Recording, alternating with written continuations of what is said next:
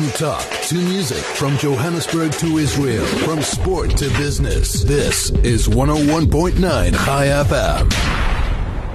You're listening to 101.9 Chai FM. I am Benji Shulman and welcome to the show. It's good to be with you on the new Blue Review. If you're listening to us on 101.9 Chai FM or chaifm.com or indeed if you're listening to us on the Jerusalem Post, it is good to be with you and welcome to the show. This is the new Blue Review, your favorite Jewish politics, innovation, culture and just about everything else show.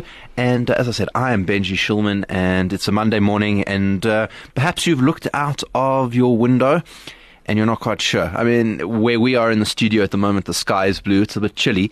But, you know, it is that time of the year. You're thinking perhaps you need a holiday. Perhaps you want to go out there and explore a little bit, find your inner adventure. Well, we've got something a little bit different for you today and someone who is going to talk to us about how can you find that adventure.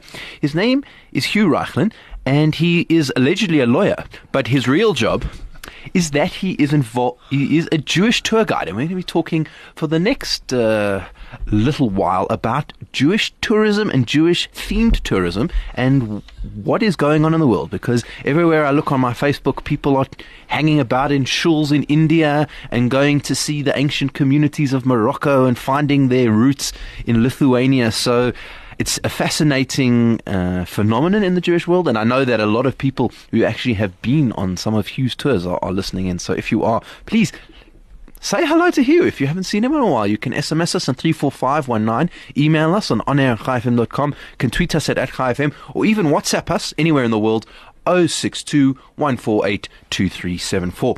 Hugh, welcome to the New Blue Review. Thank you so much for being on the program. Thank you for inviting me, Benji, and good morning to your listeners. Uh, if uh, Hugh's maybe sounding a little bit uh, off, it's only because he just got back from Lithuania on Thursday and uh, came kind of straight from the studio via the weekend. So it's great. Well, hopefully I'm sounding inspired, not off.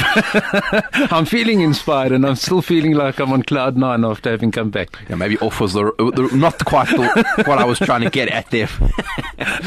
no, not all. Okay, so let, us talk about this. So, how does a good Jewish lawyer, uh, yes. who end up being a uh, a, a, travel a tour guide? Well, actually, Benji, the, the connection is quite strong, mm-hmm. and that is that uh, I qualified as an attorney about 30 years ago, and about uh, 10 years after I'd qualified, I decided to do a notary's exam to, to become a notary public. And I was studying with a, a, friend. He was a little bit older than me by the name of Owen Bloomberg, who unfortunately passed about a year or so ago. And uh, he was in very, he was very involved with, uh, it was, I think it was Project 2000 or Jerusalem 2000. I can't remember the, the, the name of the, the, the program. It was connected to the Jewish agency. And, um, he said to me that there was going to be a public debate at the HOD in Orchards in Johannesburg uh, about the upcoming Israeli elections, and that was when Bibi Netanyahu uh, was running for the prime minister at, at, for the first time. And he said to me that they've asked various people from the community to uh, represent each of the, the parties that were going to be uh, contesting that particular election. And he said he was supposed to chair that evening, and he couldn't make it. Would I step in?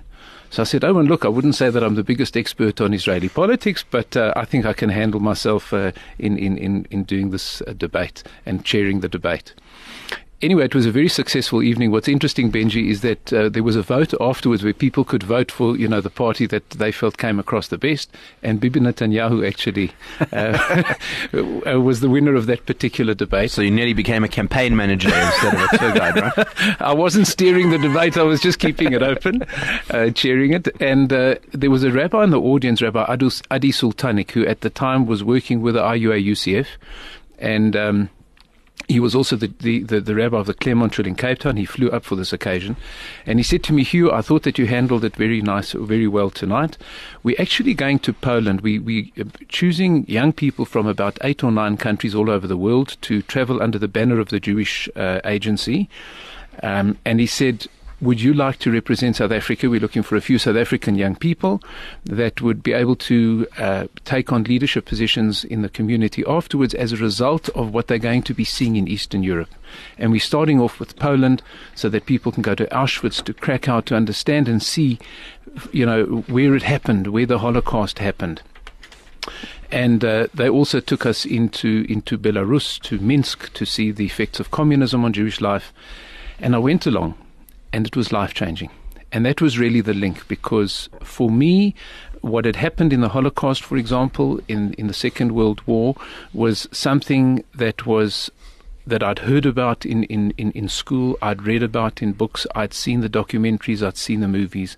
But to believe that I could actually walk through the, gates, the, the gates of Auschwitz, uh, to see Arbeit macht frei, uh, to walk into the gas chambers, to walk into a crematorium, it was, it was surreal. And and it really turned my life around in the sense that I actually saw that there was the possibility of traveling to parts of the world and literally seeing before your eyes everything that was historic uh, and that was intellectual, and here it was something that was experiential. So you, you, you start off, you go to this, this Poland tour, and clearly it has a, a profound effect. And then what? How did you go from from being on the group to taking the group? It, it was a process of 20 years. I'll try and encapsulate it in a minute or two. but, but essentially, uh, the year after we went to Poland, the IUIUCF invited me to go to Spain once again. It was a group of about 30 of us, about eight or nine countries, uh, young people and um, they took us to Spain to see a, a, a, historic community because we were told that about 60% of the Jewish world lived in Spain and Portugal in the 1300s, the 1400s. So that once we had seen the Holocaust, which was a 20th century a catastrophe, uh, to try and understand that there was also a catastrophe in the 1400s. And in fact, what was quite remarkable was that the, the, the numbers linked up as well and that was that uh, about 60% of um, you, well, it was it was two thirds. It was six million out of nine million Jews were murdered in the Holocaust, and it was also about two thirds of the Jewish world of Spain and Portugal were murdered in the Inquisition. Uh, that took place in Spain and Portugal. So we saw the profound effects of those two catastrophic historic events um, over that period of, of about 500 years. Now, it's interesting. You you know you, you, you talk first of all about the European and then the, the the, the Spanish and uh, the different time periods. So there, there is a quite a lot of history. And when I came into studio today, when we were discussing this, you kind of presented me with this list of, of places that you've been, uh, and and it, it is interesting about how broad the kind of travel it is that you can you can do. So so tell us a little bit. Where are the places at the moment that people are visiting when they're doing when sort of tour, uh, Jewish related historical tours? Benji, I think that people go to places where there's a personal connection to their to their background, and I think that most people today in the world, from Canada and America and Australia, South Africa, um, they they're going back to Europe because our roots were all in Europe. So that's where I think predominant, you know, Jewish heritage tours go. Um, obviously one has to look at Israelis, and I, I, was just wondering when I was I was driving here this morning as to whether there are Jews in Israel that go back to Morocco and Yemen and Egypt and, and Syria and all of those places. I think that that's far more complex because of the whole, you know, the relations between Israel and, and those Arab countries. But I think that there are people that go back. In fact. Um, we're planning to do a trip to Morocco at the end of October, beginning of November. Uh, when I say we, I've, I've linked up with uh, Eddie's Kosher Travels, which we can talk about a little bit later. Um, but we're going, that's going to be, for me, very exciting because it's the first time that I'm going to a Middle Eastern country. And I'm hoping to attract Sfardim, people that themselves came from Morocco, from Arab countries, and also Ashkenazim that are fascinated with our Sfardi roots. Well, you're listening to 101.9 Chai FM. I'm Benji Shulman, and this is the New Blue, New Blue Review. We're speaking to Hugh Raichlin, and uh, when we come back, we're going to be carrying on talking about Jewish travel around the world. From talk to music, from Johannesburg to Israel, from sport to business, this is 101.9 Chai FM. And uh, yeah, interesting to know what's going on in your area from a budget perspective. And uh, Rabelani Dagada actually recently, talking of which, actually went on a trip to Israel himself. Uh, he's not Jewish, but uh, he, he loved it and he's a big fan. So uh, if you want to listen to the Finance MMC uh, of Joburg, I would definitely suggest it. Uh, certainly worthwhile listening to what's going on in your city. And what we're listening to today is what's going on in the whole world, in the Jewish world. This is the new Blue Review, and I'm Benji Shulman. And if you're listening to us on Chai FM or chaifm.com or indeed on the Jerusalem Post, welcome to the show.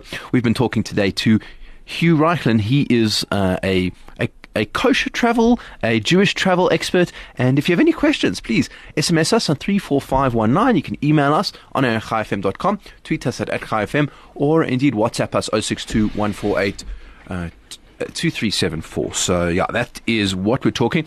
And before the break, you we were kind of talking about you know the reason that uh, or, or, the places rather that people are going. But what is the reason for this? I mean, back in the day, you wanted to go to Mauritius not to see the old shul; it was to sit on the beach, right? So so so where does the sudden interest come from? Do you think? Benji, I think that the short answer is that people are interested, I believe, people are interested in their own personal roots. Where do I come from? And, you know, today the world is, we're living in the information age where there's so much information that we are constantly being bombarded with. But it's very much information about what's happening now in the present. And not a great deal of it really takes us back in time. And I think that for most people, when you have those quiet moments of trying to define your life, uh, where you're headed, what are your values, where do they come from, what are your issues? Uh, some people call it the baggage that that we that we grow up with. Um, I think that in unpacking that baggage, in getting into one's soul, in getting into one's mind and heart, one has to look back and ask where we came from. Um, I think Alex Haley, several decades ago, wrote a book about roots, which was about black Americans trying to find their roots, where they came from in Africa. And, and I think that that's very much, uh, that, that, that applies to everybody. Um, I remember even, in fact, in criminology when I was doing my LLB, uh, that we did a course um, about his problems within various communities, and there was a, a, a syndrome that was detected called anomie, which became which was a study of, of the history of the coloureds in South Africa. And there was a study done where it appeared that as a result of their lack of information about their roots and, and, and having a long and deep rooted culture, that it led to certain social problems. Anomie, that feeling of disconnectedness, of not having a past, of not having a heritage and culture that is specific to you that has been uh, carried down, uh, you know, through, through the generations. And I think that particularly as Jews, um, we have a, a culture that goes back, as we know, 3,000 years, and it's very well documented. Every Pesach we sit down and we read from the Haggadah, which is uh, an occurrence that took place 3,000 years ago, but it's very much within the Jewish psyche to revisit it. And it's not just indulging oneself in the historic fact, but it's saying, I define myself today as a result of that experience that I've had as a Jew, as being part of the Jewish people going back literally thousands of years. But it is interesting, I think, that you talk about these sorts of things because I think that there has been a change, a generational change, if you like. I, think that uh, if I've spoken to certain grandparents or whatever about you know, the their European uh, background in terms of uh, where where they lived or whatever. There's maybe a, a, some sort of nostalgia for, for that place, you know, that they grew up. But there's not a lot of interest in going back. They they see those places and those people as being anti-Semitic, and uh, you know, why would you want to go there and and you know support uh, uh, that kind of a, a, place? Uh, and yet now there's almost a switch. They say, "Oh, people want to go back, even despite those things, and go and see what happened." Benji, you've put your finger on an incredibly important point, and it comes up a lot when people come to my talks in South Africa, wherever I speak in the world, uh, and and on these tours that I take, uh, t- you know, to various destinations. And there were really two schools of thought. There were there were those that came out of the Holocaust and came out of Eastern Europe to South Africa, to to, to Australia, to to the States and Canada, etc. Excuse me, and they didn't want to burden, they, they sought in inverted commas, they didn't want to burden the next generation with what they had been through. And many of them were silent. They didn't share because I think there were two reasons. I think the one was the pain that they carried inside, and they thought, you know, well, first of all, it was just simply too painful to talk. They had lost most of their families, that some of them had been through horrific experiences, they couldn't talk. Second of all, they thought, you know, this was something that happened to me. You living in the free world, you now in the Western world let me not bother you with, with what had happened. And I certainly understand the point of view that says, why must I go back to Lithuania? Why must I go back to Poland? Why must I help the people? Why must I contribute to the, the economy of these people of, of these countries where, where they, they slaughtered the Jews? Then there are others that come up to me and say, you know, one of the, my biggest, well, it's not really a regret of theirs, but something that they do regret is that their grandparents never spoke to them. Mm-hmm. And so many people come up to me and they say, you know, I wish I knew the shtetl that we came from. I wish I knew some personal anecdotes of what happened to my family, where they were, who my great grandmother was, how they lived. But my grandmother or my great grandmother never shared it with me. And there's an, an angst and there's a, a, a deep regret within these people that come and talk to me about the fact that there hasn't been that oral transmission. Mm-hmm. Because, as we were saying earlier, Jews are the greatest oral transmitters, and now it's even in the written form. But here you had a shutdown. So I think that there are a lot of people today that are now trying to unravel their past. And I think that one of the blessings that God has given us is, is the internet and, and, as I said earlier, the information uh, technology that we have, where people can go to places like jewishgen.org and people are using the internet. People are using every opportunity that they can to try and investigate their roots in the absence I was I was talking this morning uh, to Rabbi Zulberger, at, uh, you know, at the base in, in, in Glen Hazel, and he was saying to me how very little they have, what information they have. They've just got a shtetl name, but they don't know much about what happened to the family. And for him, it's it's it's it, it bothers him. And he said to me, "How do I access that information? How do I try and reconstruct that past?" So you've got the, that dichotomy of people craving to find out more, and on the other hand, people that are saying, "I can't go there." So now talk to us a little bit about the tours themselves. I mean, you go, uh, you've just come back from Lithuania, you've been to Poland, uh, uh, uh even parts of South America, Japan, uh, Portugal, all these sorts of places. Tell us a little bit about what it's like to go on one of these tours, to actually uh, engage. I mean, do you meet other Jews there? What is it like? Have you got a few hours? Let's start with a couple of uh, anecdotes. Um, the one is you mentioned Portugal. A few years ago, we, we went to Lisbon. We went to Portugal, and we were in Lisbon, the, the only functioning shul in Lisbon. We went on a Friday night, and our group went uh, to shul, and we were staying. We were standing outside the in the, the entrance to the, the synagogue before we went inside to pray, and um, I saw three chaps local guys that were standing on the side and they weren't really interacting with anybody. And I've got that kind of journalist uh, instinct. So I walked up to them and, and asked them if they could speak English, and they said they could speak in English. And I asked them, you know, what they were doing here, what they were doing in the, in the synagogue that night. And they said, actually, we're migrating uh, to Judaism. And um, the rabbi in the synagogue is, is, uh, is uh, converting us. And. Um, if I remember correctly, his name was Boaz Pash. And I said, Well, tell me a little bit about your story. So the one said that he was from a village on the Portuguese Spanish border and felt this craving to find out about Judaism and the Jews, and he was converting. And one thinks straight away this must have been a chap from Marrano stock.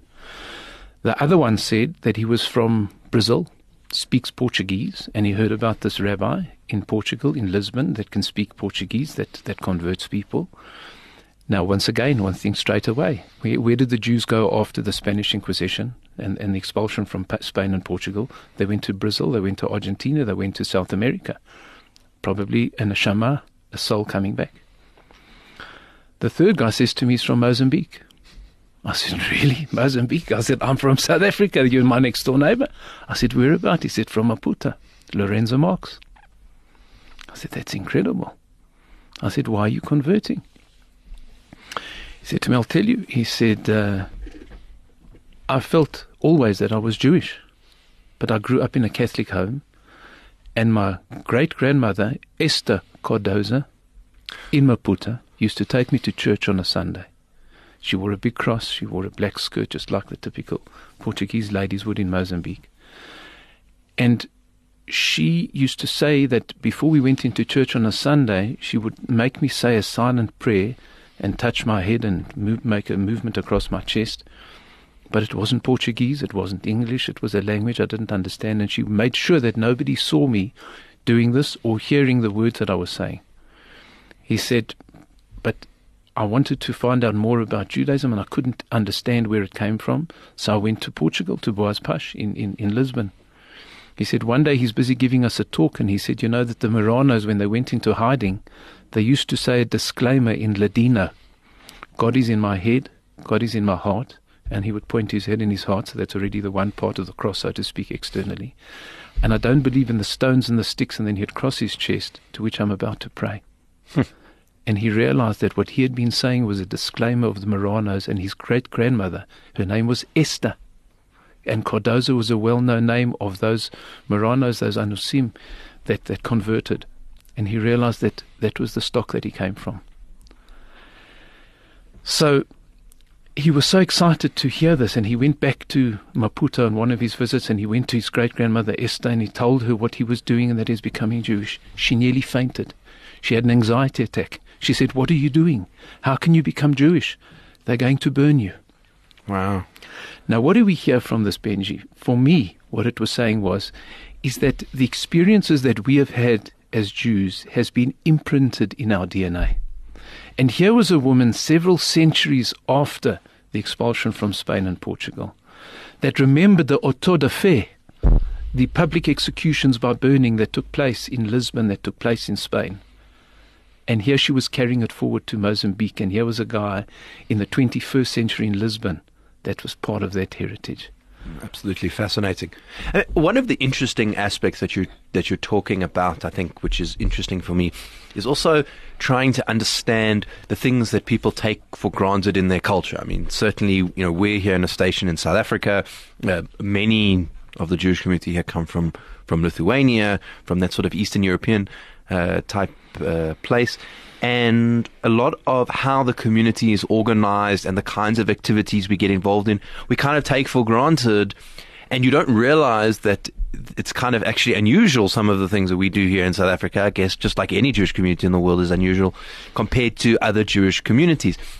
And you can never figure out why. And what I've heard interesting from you, uh, you know, listening to some of the talks that you've given, is going to these places, you suddenly start to figure out first of all, the major personalities uh, that we talk about in the Jewish world today. Uh, I remember you explained about the Chofetz Chaim house that you went to, that sort of thing, uh, and and but also some of the institutions. You start to figure out why the communities look the way that they do because some of that culture was carried through from uh, Eastern Eastern Europe. Absolutely. Um, one of my observations after having been to Lithuania is that most of the Jews in Lithuania lived in the Shtetlach. Mm-hmm. Where did the Jews come to in South Africa when they first came here? They went to the Shtetlach. Of South rural areas. Yeah. The rural areas. They went to Benoni, they went to Graaff-Reinet, they went to Welkom, they went to places in the Free State, Natal, the Cape Province, uh, you know, Gauteng as we know it today, all over. And as you say correctly, what did they do? They built a shul first. Many of them built a mikveh they would build a cheder. And when you go back to the Shtetlach in Eastern Europe, you see exactly the same thing, that the shul was the core of the community. I mean, I went, we were in Mir last week, and we saw over there that they had a shul klois, which was several synagogues in the main, just off the main square of the shtetl with the Talmud Torah just the same as we have over here. You have your Jewish day schools and you have your synagogues, and you see that that's that's a Jewish value. If I could just share an interesting ane- anecdote, and I shared it, I spoke at at Pine Street Shul this past Shabbos, um, and I shared it with them. Um, and I said to them, when we see the chopped herring being served at this Kiddush Brocha, Pine Street Shul, right, this last Shabbos, I said, how would you expect to see it? So people weren't sure exactly what I, what I was after. So I said, well, I went to a place called Schwenzian. And there was a lady there, Mrs. Katz, who's unfortunately passed away since I, saw her several years ago. And she served me chopped herring when, when I went to visit her with two of my friends that I was traveling with. And I said to the people at Pine Street, now let me take you through this. Let's describe, first of all, what was it served in? Describe the platter. So they said it was glass. I said, describe the glass. They said it was probably the shape of a fish. I said, and tell me, was it cut glass? Is it cut glass? They said, yes, absolutely. We would, Jews in South Africa would serve their chopped herring on a cut glass dish, which was in the shape of a fish. I said, right. Now, how was the herring presented? So they said the chopped herring would be flattened on the top. And then I said, would there be any color or any vegetables on top? So I said, absolutely. There would be pickled cucumbers with lions, and then there would be the yellow of the egg and the white of the egg with, you know, between the demarcated areas. And everybody was laughing because that's how we've served it. And when I sat with Mrs. Katz in Schwensian in Lithuania, and she brought this chopped herring to the table in the cut glass dish with the egg on top and all of and I said This is dieselbe was ons hot in in in Dorum Africa. It's the same. It's the same way that. And she said, "Und von wann het ons dos gekriegt? And where did you find get your your chopped herring?" You come from here, you're a Litvaker. What did you expect to see something different? Now, it's a little anecdote, and it's, and it's of course, gastronomic because Jews, we, we talk about food and we enjoy food. But it's just that transmission of the culture. And as you say, I mean, I just spoke about the food aspect. Of course, we had gefilte fish with her, and I don't need to describe all of that as well. So it was, as you said, it was the the Rabbonim that were there, the Gaon of Vilna, the Chofetz Chaim, the movement of Rebbe Israel Salanter in Lithuania, which which promoted the concept of Derech Eretz, Torem Derech Eretz. And I think that as South Africans, we take pride in the fact that we come from a culture which which promoted being a mensch. That it's not only the ritual, it's not only the, the man and God relationship that we focus on, but it's the man and man. And that's why you have an, an, a plethora of helping societies in South Africa. You've got the Rambam Charitable Trust, you've got the Chevra Kadisha, you've got Yad Aaron and Michael the Food Fund. We can go on, the list goes on. Every shul has a gemach. Now, I'm saying that if you're trying to understand, and you've alluded to it, you, actually mentioned it, Benji, if you try and understand and unpack what it is that we have in South Africa, it comes from their home, it comes from where we came from. And what's also interesting is that uh, the community here is also very strongly Israel related, very Zionist, uh, and that also actually comes from that area of the world. That there was a very strong Zionist movement that you didn't find in Western Europe at the time.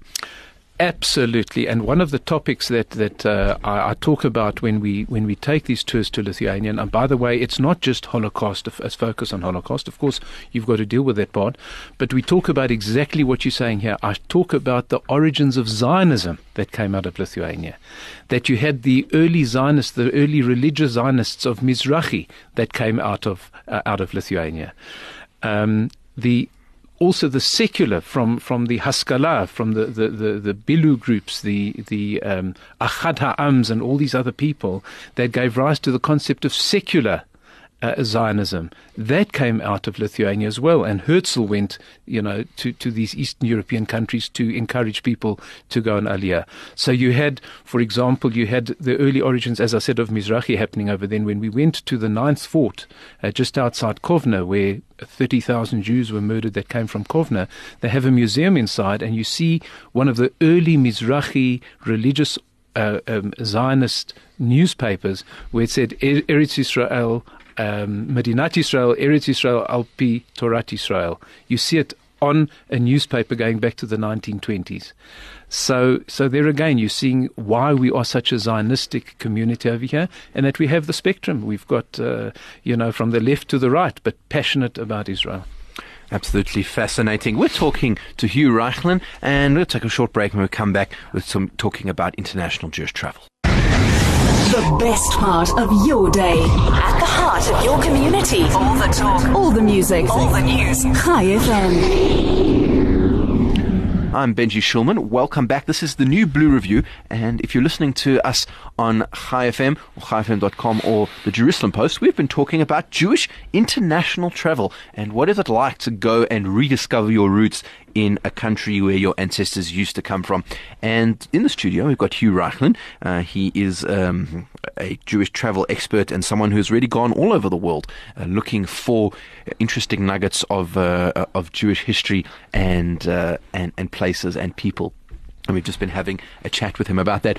Uh, and now, Hugh, before the break, we kind of spoke about you know discovering the Jewish community. We spoke a little bit about anti-Semitism in various communities uh, that were in the past. Do you engage with some of the populations that you that you come uh, with, and, and what is the reception like if you do? Benji, definitely. We we uh, connect with the populations and the people that we find in, in each and every place. People are curious. People ask us questions while we're there, and we're also curious. We we want to engage with the people over there to ask them, "Do you remember the Jews? Uh, could you tell us a little bit more about your town or your village or your city?" And people are happy to talk. I must say that, thank God, I've never personally experienced anti-Semitism in any of the trips that I've been on for the last twenty years there was one incident that happened in Slonim, which is uh, a town in, in Belarus, which was once part of Greater Lithuania, where I thought that this was going to be an anti Semitic issue, and it uh, turned out to be uh, quite the contrary. We went to a synagogue in Slonim, which goes back to about 1764, I think it was. Uh, a magnificent building, Baroque architecture, unfortunately hasn't been maintained and is desperately in need of, of care and renovations. We walked through this particular synagogue, and afterwards, uh, it was, this was last year's group where we had uh, almost 40 people that came on our tour. And one of the ladies that was with us, Susan Sherman from, from Cape Town, she brought a, a flag because her uncle was involved with the Bielski brothers in Novardok, you know, the, the wonderful story of the Bielskis. So she was carrying this flag around and she wanted to also walk through Novardok with it, but she took it out in Slonim. And as we had come through the synagogue, we were standing in what was the main one, the main square of, of, of Slonim, and there were Gentiles all around us. And we looked at this flag and we started singing Am Yisrael Chai. We just felt that, that we were back as Jews from all our communities and we were seeing a derelict shore. And we started singing softly and quietly to each other, Am Yisrael Chai. Um, and we started, and it started building up, and then more and more people in our group started coming together, and slowly, it, it, it became a flash mob. And we were singing in full voice, Od Avinu, Od Avinu. And the non Jews, the Gentiles around the square were looking. People put their heads out of the windows, their heads out of the doors, like the Jews are back. The synagogue hasn't operated in decades, and here we are singing in the street. Anyway, it was a great, great moment. And we were walking down the street back to our bus, and a guy comes a Belarusian in an old dirty car. Uh, and he, he stops and starts talking Russian to me. So I thought maybe some issue over here. I wasn't feeling very comfortable. It hadn't happened to me before. So our guide, our local guide who can speak uh, Russian, asked him to please move along. But he was quite determined, and I don't know why, but he seemed to focus on me and he wanted to talk to me. So he parked his car a little bit down the road, close to where our bus was. So we had to walk past him because we were down walking down the street comes out and I see he's holding a big, thick black book. And now I was intrigued. And I walked up to him and I didn't feel threatened at all. And he looked like he wanted to show me the book. I opened it up and it was a book that had been, it was a Tanakh that had been written in the 1800s. And he wanted me to see it. And I thought, this is something that I want to buy. I want to bring it back into the Jewish people. Anyway, after a short negotiation, I bought it. He was happy. Um, and I was happy and we had done a good deal. So I walked onto the bus and I wanted to read at least the first pasuk of the Torah that this book now, which was obviously owned by somebody in the Holocaust that he had found in Slonim, that I was going to once again read from it. And somebody said to me, instead of just reading from the beginning, why don't you just open up on any random page of the of the Torah, of the, the five books, and, and, and tell us what that pasuk says. And I opened up and I touched a pasuk, and it was an amazing pasuk. It was when the Jews were fighting our eternal foes, the Amalekites, and Moses was sitting on the rock, and it was Aaron and Hur that were sitting on both sides of, of, of him and holding up his arms. And for so long as his arms were up and his eyes were facing to Shemaim, to the heavens, we won that particular war. And I said, and here we are. Amalekites, the Nazis, and their collaborators tried to destroy us. But our eyes and our hearts were towards Shemaim. We've never lost that faith. We've never broken the bond. And here we are again today, celebrating our Jewishness. And where does the book live today? In my home. and anybody that wants to see it is welcome to come. Absolutely fascinating. You tell us a little bit, you know, uh, someone who, who is listening to a show like this is thinking about uh, uh, uh, traveling, maybe looking into their own Jewish roots from wherever they came from, uh, or maybe following their, their family stories. What is the best way to start, to start to get a handle on, on this kind of thing? Benji, I think that there are a number of organizations today that are doing Jewish heritage tours, and particularly those people that want a kosher tour. They have, you know, kosher facilities, which are not easy. And I must tell you that my personal experience is that it's much easier traveling in a group with, with an organization as opposed to trying organizing the logistics oneself with a driver, with kosher food and accommodation, and getting a guide that understands what's going on in each place. So I would certainly encourage people to do their heritage tourism in a group mm-hmm. uh, with professionals. I think if one Googles, uh, you know, Jewish heritage tours, I think that quite a lot will come up. I know that there are a couple of people in our community, like Rabbi Ramon Widmonte of the Mizrachi. Um, I know that he takes excellent tours to to Poland.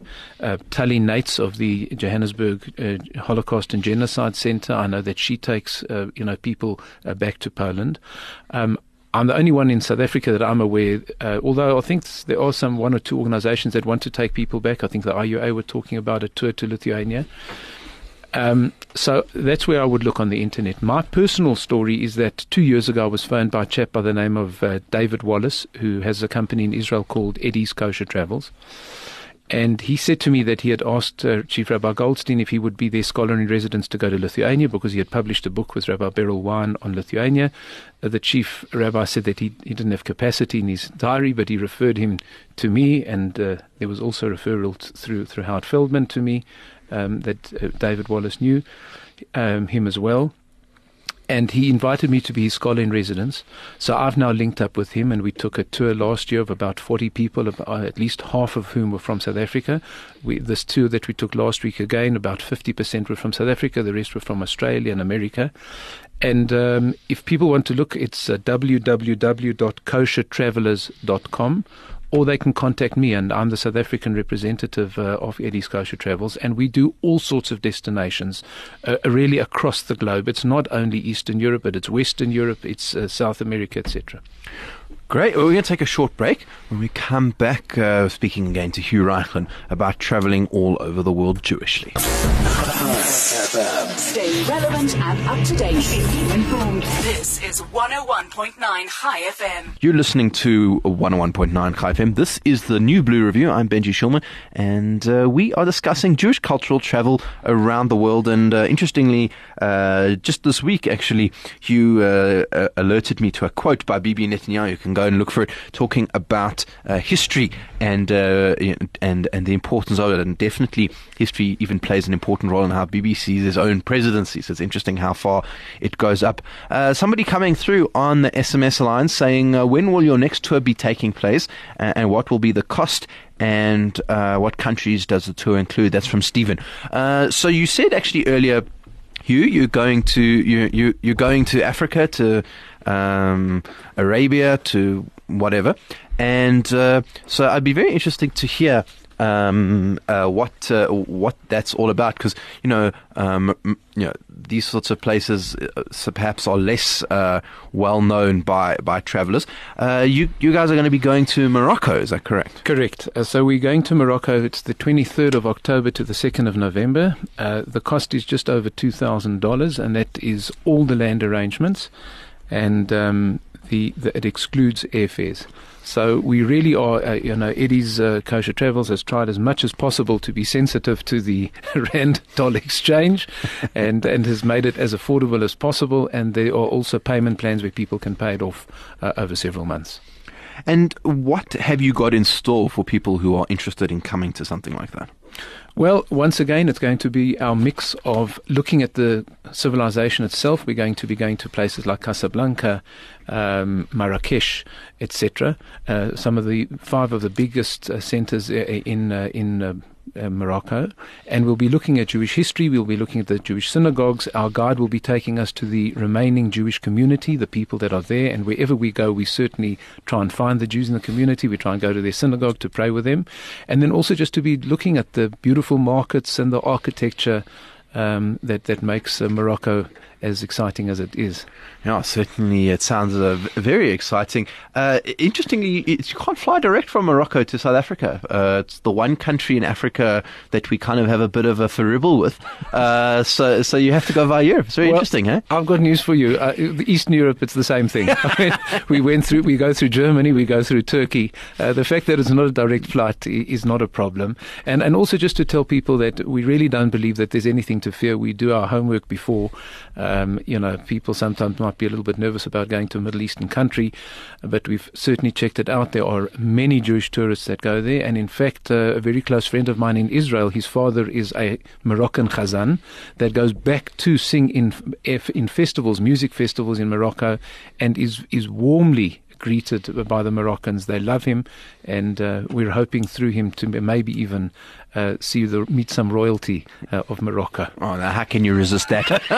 Hugh, uh, if people want uh, to to get in touch with you about this tour, how can they do that? I think the best is to email me. It's hugh at raichlin.co. So my first name at my surname, so that's H U G H at raichlin, R A I C H L I N dot co dot za.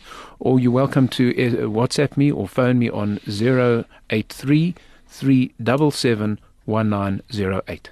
Well, there you go. Hugh Raichlin, um, expert uh, in, in Jewish cultural travel. Thank you so much for joining us on the New Blue Review. Many, many thanks, Benji. A pleasure talking to you. Brings us to the end of the show for today. Thank you so much for listening. Uh, we appreciate it. Any uh, comments, criticisms, uh, commendations, you can uh, let us know. You can tweet us at ChaiFM or my own Twitter handle at Benji underscore Shulman. We always love to have your, uh, your, your feedback. Thank you so much for listening to the show. Thank you for Mandy, who helps put the show together, and for Craig, who pushes all the big red buttons. And we will see you next week on the New Blue Review.